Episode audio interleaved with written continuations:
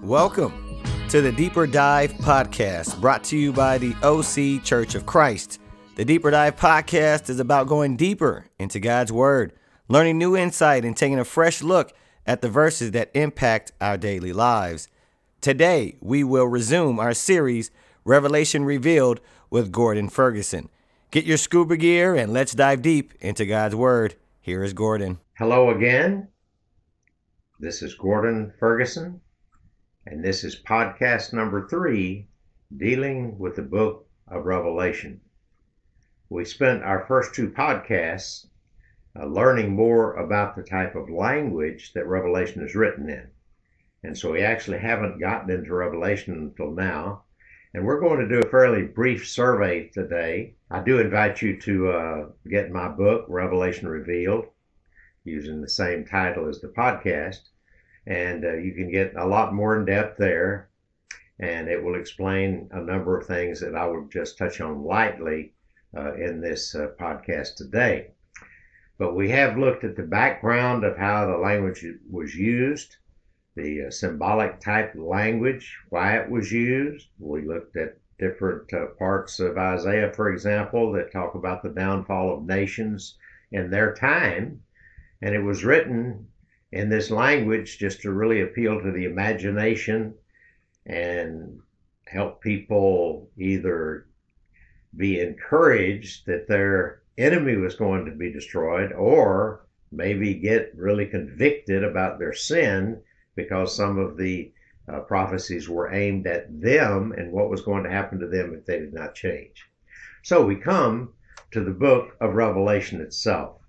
A little on the background of it. Basically, what Revelation is dealing with is not some sequence that leads up to the end of time and tells you historically what's going to happen all through the centuries, nor is it a treatment of the, quote, end times, as so many people try to make it. And so they have interpretations of all kinds of historical things that are happening in our day, leading up to the end of time, which they suppose may be soon. And actually, I don't doubt that it may be soon, to be honest with you. But I don't go to Revelation to get that. I go to other passages that talk about the sin condition of a nation before they fall. And I've written about that one and could say many things about that. But the background of this book is about what they were facing at the end of the first century when this book was written. And so you have the background of 2 things that come up, and they are connected. That is persecution. Because when the church first started, they were considered by the Roman authorities as a part of Judaism. And they were that. They were the second covenant people coming from the old covenant of Moses. They were coming into a new covenant. They were all Jews for a number of years. And so they were an extension of Judaism in the early days, but then it became obvious, certainly to the Jews fast, but it became obvious to the Romans eventually that they were a different religion. They had grown out of Judaism, but they were not the same. And the Jews themselves, of course, were persecuting Christians very early on in the book of Acts. So anyway, you've got a persecution that takes place in the Roman Empire by the emperors themselves. One of the early persecutions was by Nero, who reigned in the mid-50s A.D. Up until the late 60s. And he certainly did persecute Christians in Rome, but it was a localized persecution. Now, it was terrifying, but it was not what the book of Revelation was primarily written to address. The main thing that brought about the persecution ultimately was over the idea of emperor worship. The way the emperors thought of themselves and had others think of them is that they were certainly to be highly honored in their lifetime, but then when they were dead, the Senate voted them to be gods and just added one more god to their whole pantheon of gods. And so that took place for a number of emperors, but Caligula who reigned from 37 to 41 A.D., he wanted to be worshipped as a god. In fact, he very nearly had a statue of himself placed in the temple in Jerusalem. And Herod Agrippa talked him out of it, but that would have been catastrophic had that occurred. But he didn't rule long enough to put his wishes into effect on any widespread basis. And so even though he was one who had the idea of being worshipped while he was alive as a god, he didn't get that done because he got assassinated very early into his reign as emperor. The big focus in the book of Revelation is over Domitian. He went into emperorship in 81 AD and lasted till 96, and that is the period of time when the book of Revelation was written. It was an empire-wide persecution. He was the first emperor who demanded across the whole empire that he be recognized as Lord God Domitian in his lifetime. And so eventually the emperors were worshipped, and there were all kinds of things connected to that to make sure that everyone worshipped them. But it was a time when, if you did not do that, if you did not pinch incense and burn it and say, Lord God Domitian, if you didn't do that, in time, it led to people not being able to get jobs. It led to them actually being killed for doing that. And so it really heated up toward the end of the first century. And so that is what the book is primarily about.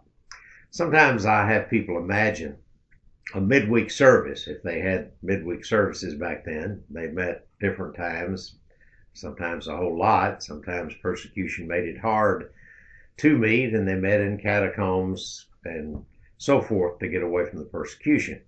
But at any rate, imagine a midweek service, and this woman comes in, and her other friends quickly gather around her, and she is weeping, and they are asking what happened, and they all know that her husband was martyred. He was killed a couple of weeks earlier, but now she's still weeping strongly.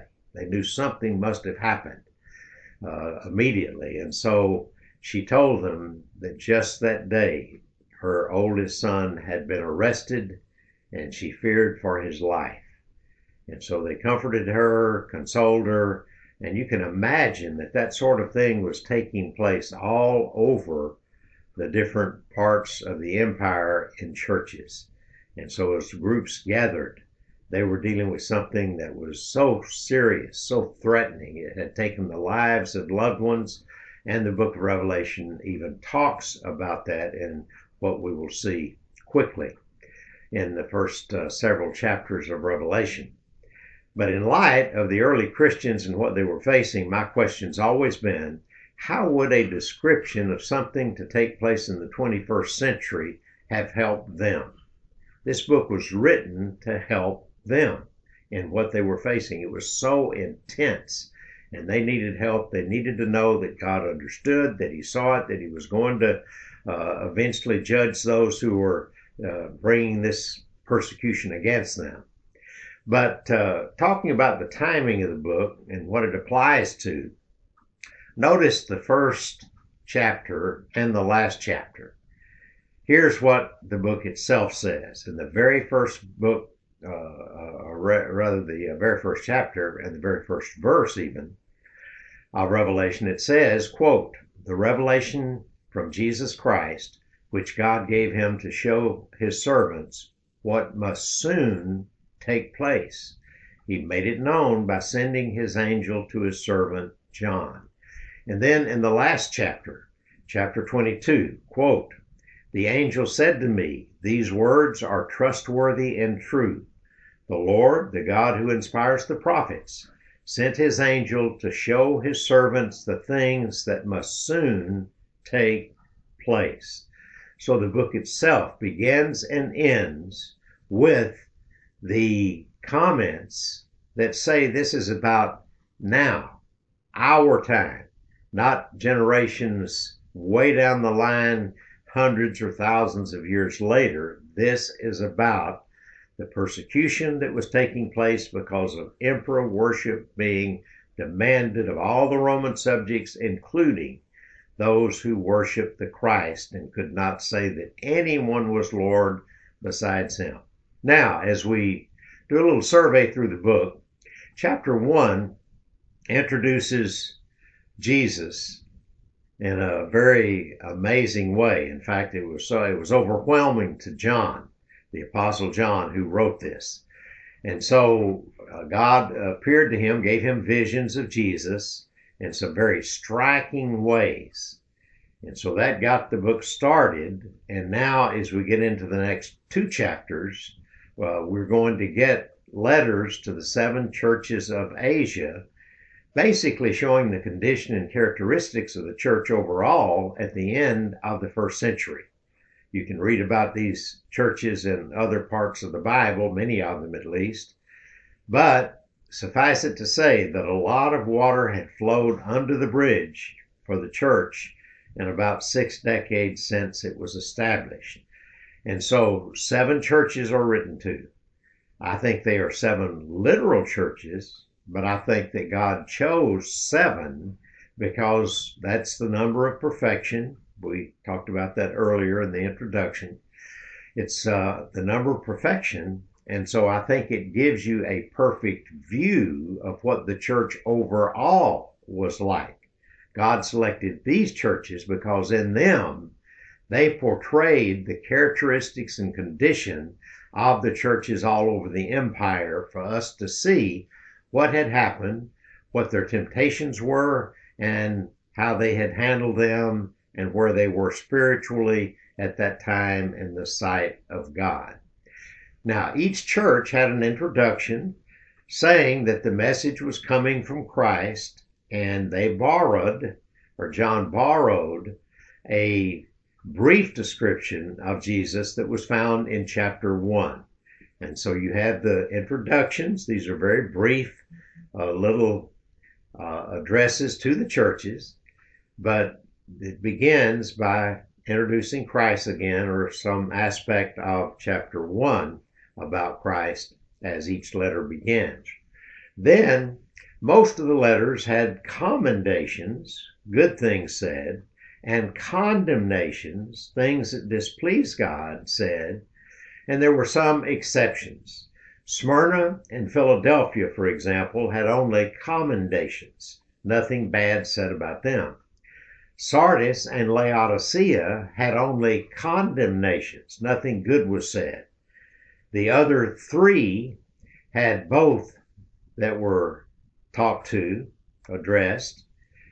And to me, as I look through the letters, and we don't have time to go into them in detail at all, although I have preached many sermons on these churches, but the 2 that are most sobering to me are Ephesus and Laodicea, because they are the most relevant in terms of being compared to our churches today, especially in America.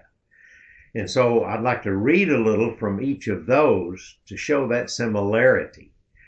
He says in Revelation 2, talking to the church in Ephesus, starting in verse 2, he says, "I know your deeds, your hard work and your perseverance. I know that you cannot tolerate wicked people, and that you have tested those who claim to be apostles but are not, and have found them false. You have persevered and have endured hardships for my name, and have not grown weary." That's a lot of commendation. Those are some very good things that are being said about them. And yet he moves on to verse 3 and says, or verse 4 rather, "Yet, in spite of these good things, yet, I hold this against you. You have forsaken the love you had at first. Consider how far you have fallen. Repent and do the things you did at first. If you do not repent, I will come to you and remove your lampstand from its place."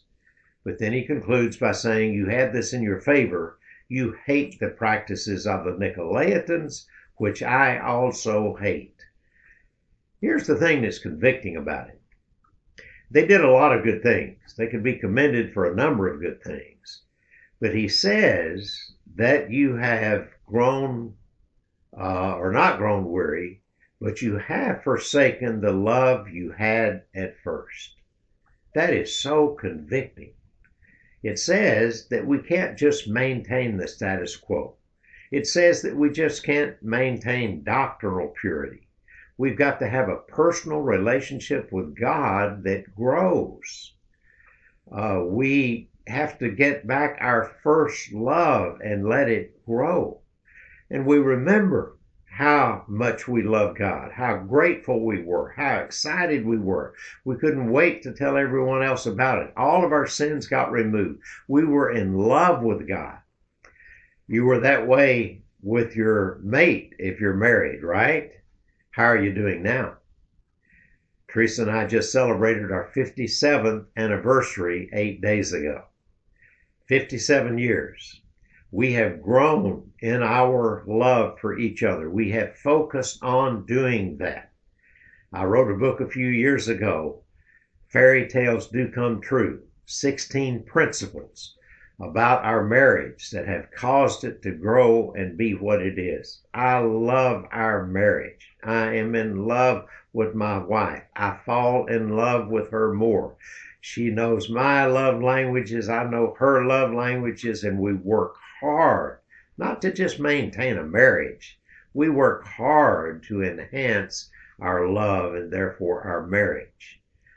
What about our relationship with God? Have we grown in it? Do we still have that excitement?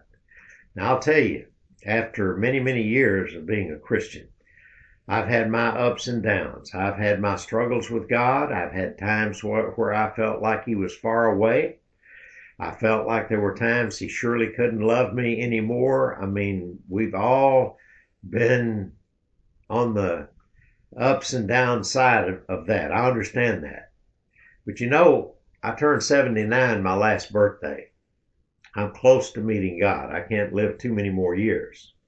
In fact, a month and 3 days ago, I got a call from my surgeon telling me that I had cancer.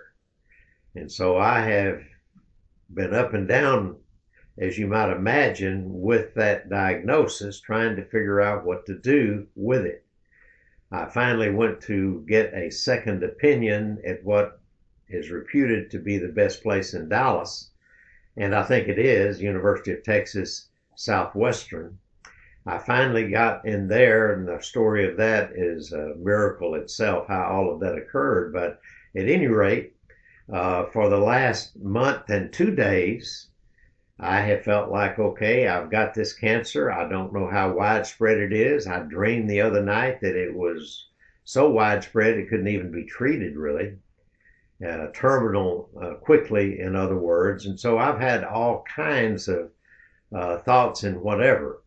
But I had been praying, God, I want to have a personal relationship with you that's deeper and deeper.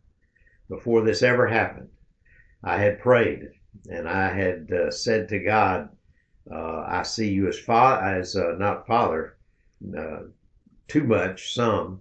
But I saw Him mainly as Judge, mainly as Lord, mainly as the King of the universe, the Creator of the world.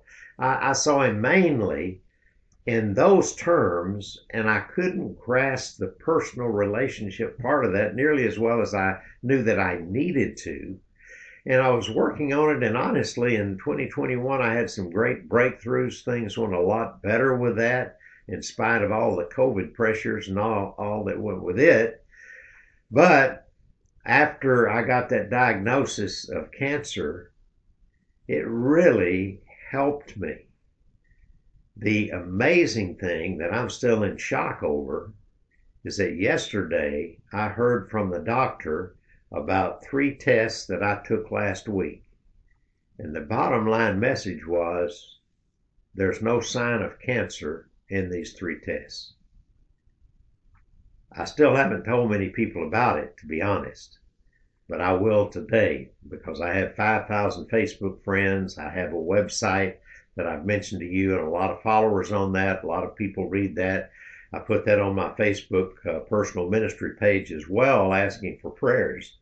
So thousands of people have been praying for me, and God has answered those prayers. And right now, I'm still a bit in shock over all of it.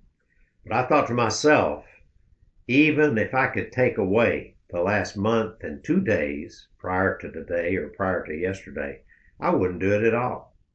It was one of the most marvelous times. It brought me closer to God than I've ever been in my life, and I'm on my 80th year now. Guys, we've got to grow. We can't just maintain a relationship.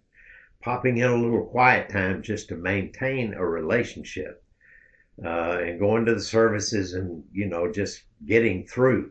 We can't settle for that, even in a time of COVID, even when you may have done most of your church going virtually.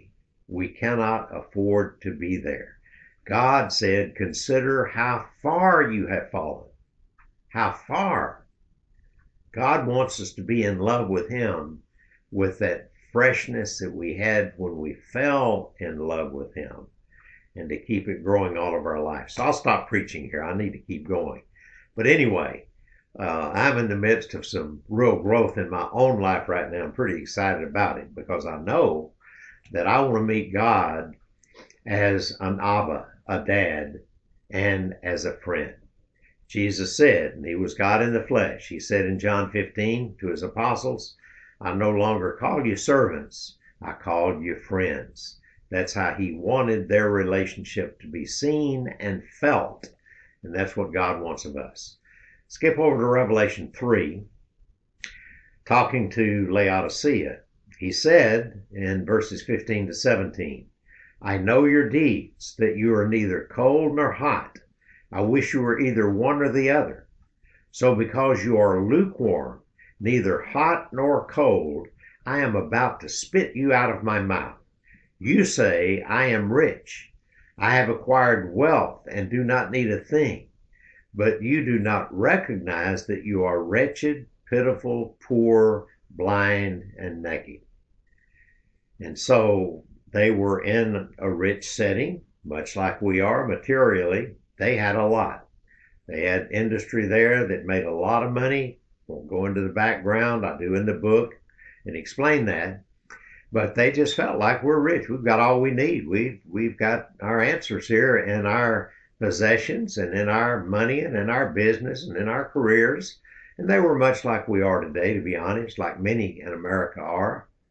But He said, in my sight, you're not rich at all. You are wretched, pitiful, poor, blind, and naked.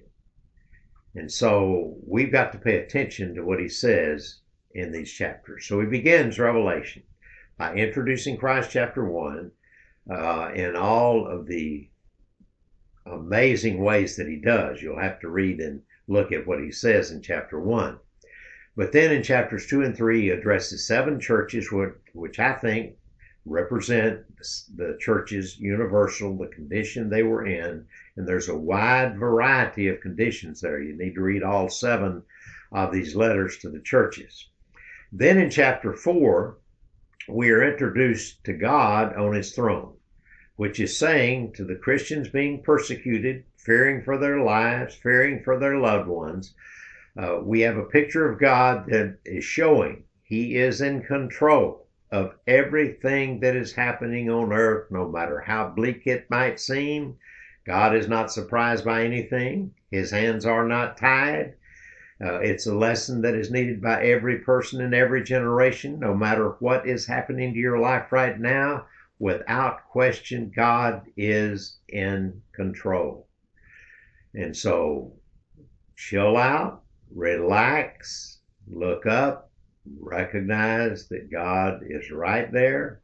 He's on His throne, but He's also among you. He is with you. He is wanting to comfort you and assure you that you're okay. No matter what happens to you physically, you're okay. We've all got to keep that in mind.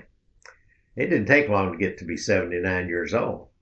It really didn't. I mean, it went by fast, just like the Bible said it would be. It'd be like a vapor. It'd be like ships passing in the night. It would be very, very fast. And it doesn't take long to get old, and we're all going to die.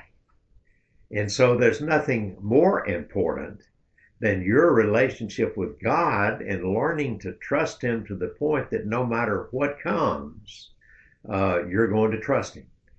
When I got the news on the phone from my surgeon telling me that I had cancer, I was actually very, very calm.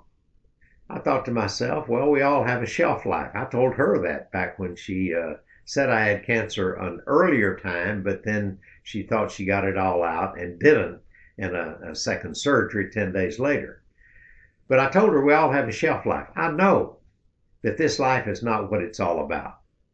And so if I can see God on His throne, then I'm fine in sickness and in health, in poverty or in wealth, in life or in death. Romans 14, Jesus is the Lord of the dead and the living. We've got to learn to think like that and quit fearing death and recognize that relationship to God is what it's all about. He is in control of the universe and of each of our lives. And I could tell you hours of stories that have happened to me in the last month about some things that could not be coincidental. God has moved. I have seen Him in so many circumstances, but I can go back in my entire life and do the same things in many different times. But He's doing it all the time. I just don't see it all the time, nor do you. But we've got to recognize that God's on the throne and God is with us. Chapter 5, He introduces Jesus as the Lion and the Lamb. He's the Lion of the tribe of Judah. He is powerful. He's everything chapter 1 described Him as being, and as the rest of the book describes Him as being, but He's also the Lamb that was slain for the sins of the world. And so chapter 5 pictures Him reigning and ruling with the Father. Jesus said, if you've seen me, you've seen the Father. And so He's introduced to us now as He is in heaven with the Father, at the Father's right hand, but He was among us as a human being and God at the same time. But He is ruling and reigning, and we can trust Him. So there's some very interesting things that take place in chapter 5, showing Him in both of those roles as Lion and Lamb. And so all of this is to give us confidence, to help us trust that God is on our side. He's not caught off guard with what Domitian is doing. He is on the throne. Now in chapter 6, we get into the real symbolic part of the book. Basically, the question is, why has this persecution come, and what is God going to do about it? And so in chapter 5, there was a scroll that no one could open except Christ, and it was sealed with 7 seals. Of course, a seal was wax that they put on a letter to seal it. And that's what it was literally, but now in chapter 6, these seals morph into symbols, and they stand for something. And so it says He opens the seals, and here's the message that He gets when it opens. Now, if you were looking at this literally, you'd have to pop open all 7 seals to unroll the scroll and read it. But He doesn't pop it all open. He opens one. And even though literally this wouldn't work, when He opens one, He gets a message. And so the first 4 seals represent 4 horses, which explain why the persecution came. That is their purpose. You have a white horse. So picture you're watching a scene. You're in some kind of huge theater, and there's a gigantic stage, and you're sitting in the audience watching this. All of a sudden, a huge white horse comes rumbling and running across the stage, and his hoofbeats are hitting that stage and making a great deal of noise, and this white horse runs across the stage and disappears. And then, while you're sort of in shock, a huge red horse runs across that stage with his loud hoofbeats. And then a black horse comes next and runs across the stage. And then as the fourth seal is opened, a pale horse runs across the stage, an unusual color. And so you're thinking, okay, what just happened here? I think the interpretation is, he starts off by saying, here's why you are being persecuted. They're asking that question. They're saying, why is this happening? And what are you going to do about it? They're wanting to know from God, are you seeing this? Are you going to deal with this? And so the white horse, I think, stands for the preaching of the gospel. Then the red horse, bloodshed. That represents bloodshed as the resistance to the preaching of the gospel results and begins to grow and take place empire-wide. The black horse represents economic discrimination against Christians. We'll see more about that one in particular in chapter 13, but it was a fact that if you were a Christian, you could not buy and sell and do business because of the persecution. You were lucky if that's all that happened to you, because so many Christians were actually martyred.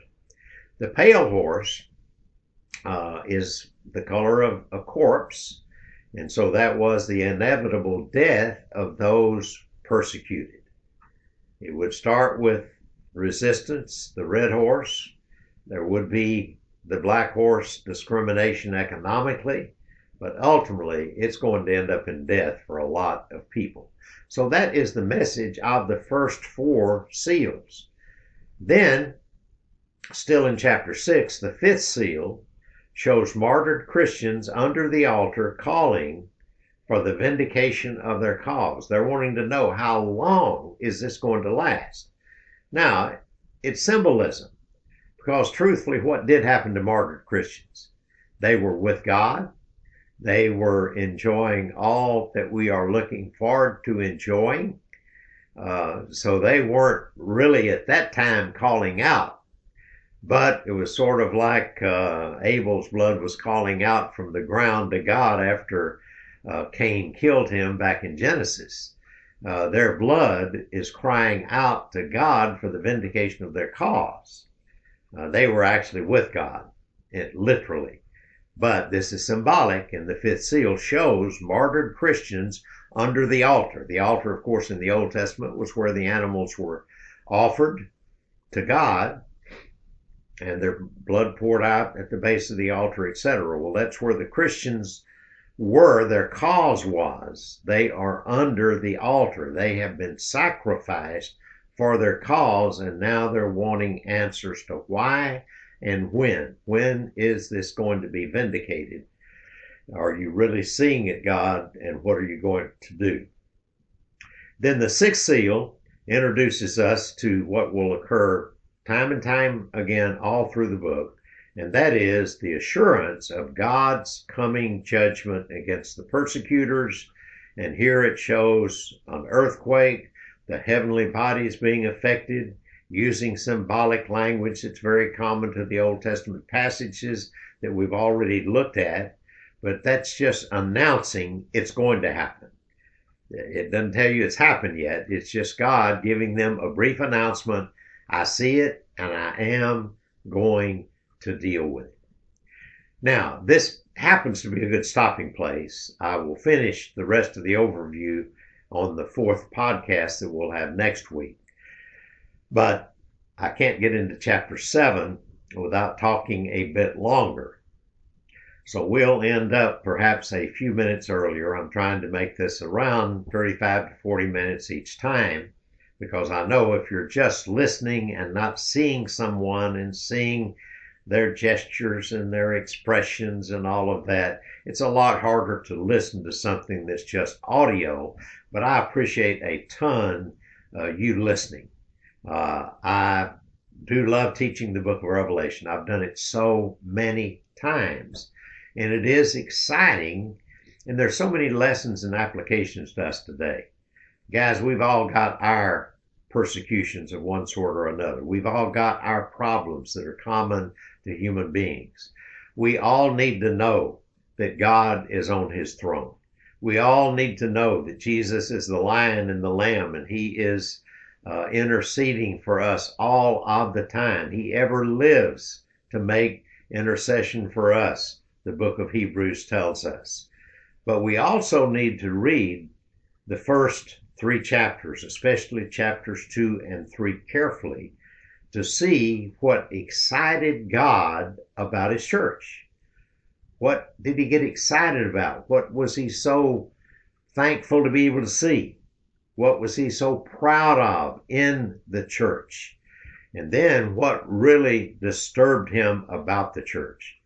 There are many lessons in chapters 2 and 3 that we need right now. I gave you a couple in chapters 2 and 3 with Laodicea and Ephesus. But Ephesus, the message is God wants our heart. Not just that we have a checklist and we go to church and give our offering and have a little quiet time or whatever, or even a big quiet time.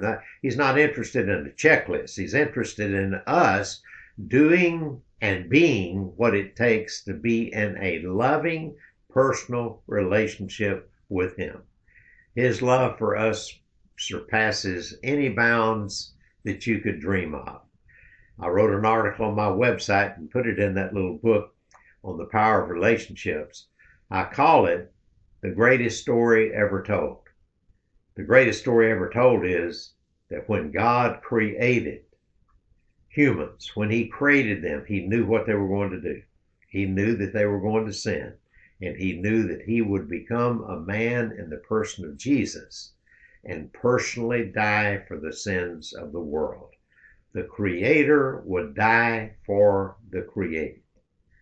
Guys, if things like that, if truths like that in the Bible don't cause us to fall on our knees in adoration and our hearts to be open to God in love, if God's love story, the Bible, doesn't affect us that way, we just need to get help, because God, more than anything else, is not after what we do. Although he wants us to do a lot of things, but he wants that doing to come out of a heart that is absolutely full of love for him. He wants to recognize, or us to recognize, that that is what life is all about. And it's not about what the last letter in that group says. It's not about having a lot of material possessions. It's not about careers. It's not about entertainment. It's not about all of the things that the world gets excited about. He said, if you focus on that, you are blind. You see nothing, and you are absolutely naked before me. You don't have any clothes on because you are nothing. You are embarrassed. You are ashamed, or should be. I mean, that is one convicting passage there. And in all of it, God is simply saying, repent. Repent before it's too late as a church, and he talks about that. Repent as an individual while you still have an opportunity. God is begging you to follow him, and to follow him to the point that you are in love with him, with a love that grows every day. I'm in love with God today on February the 8th, 2022. God has blessed me through a trial, through the Big C diagnosis a little over a month ago. God has led me through that to write many pages of prayers and journaling. And I love God today more than I ever have in my entire life. And that's what God wants. I hope he doesn't have to put you through too many trials to get you there, but I wouldn't take anything for the trial that I've had of the last month. It's been beautiful. I wouldn't take that away for anything. I wouldn't erase that last month and have me just carefree and feeling great with no worries. I am grateful for the up and down roller coaster I've been on for the last month. So whatever it takes, guys, we need to be in love with God.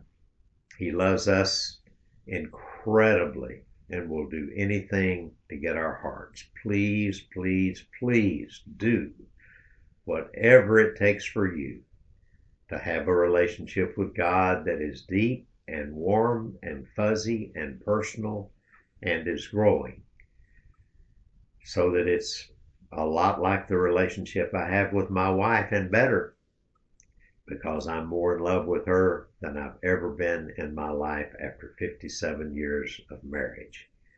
So I hope you will cultivate relationships with God, with your family, with everyone you know. I've gotten calls and things in the last month from people I hadn't seen in 40 years, telling me how much I did for them 40 years ago. I'm telling you, I've cried a lot of tears just realizing how important relationships are and how great it is to love and be loved by people and by God. Thank you for tuning in. God bless you. We'll talk to you next week. Thank you, Gordon, and thanks for listening to Deeper Dive by the OC Church of Christ. To conclude our Revelation Revealed series, we will have a Q&A with Gordon about the book of Revelation. If you would like to submit your question, please email us at OCChurchofChrist@gmail.com or message us on social media. If you want to get connected to us or want to donate to the program, go to our website, OCChurchofChrist.com, or through social media at the OC Church. Join us next time for our next Deeper Dive.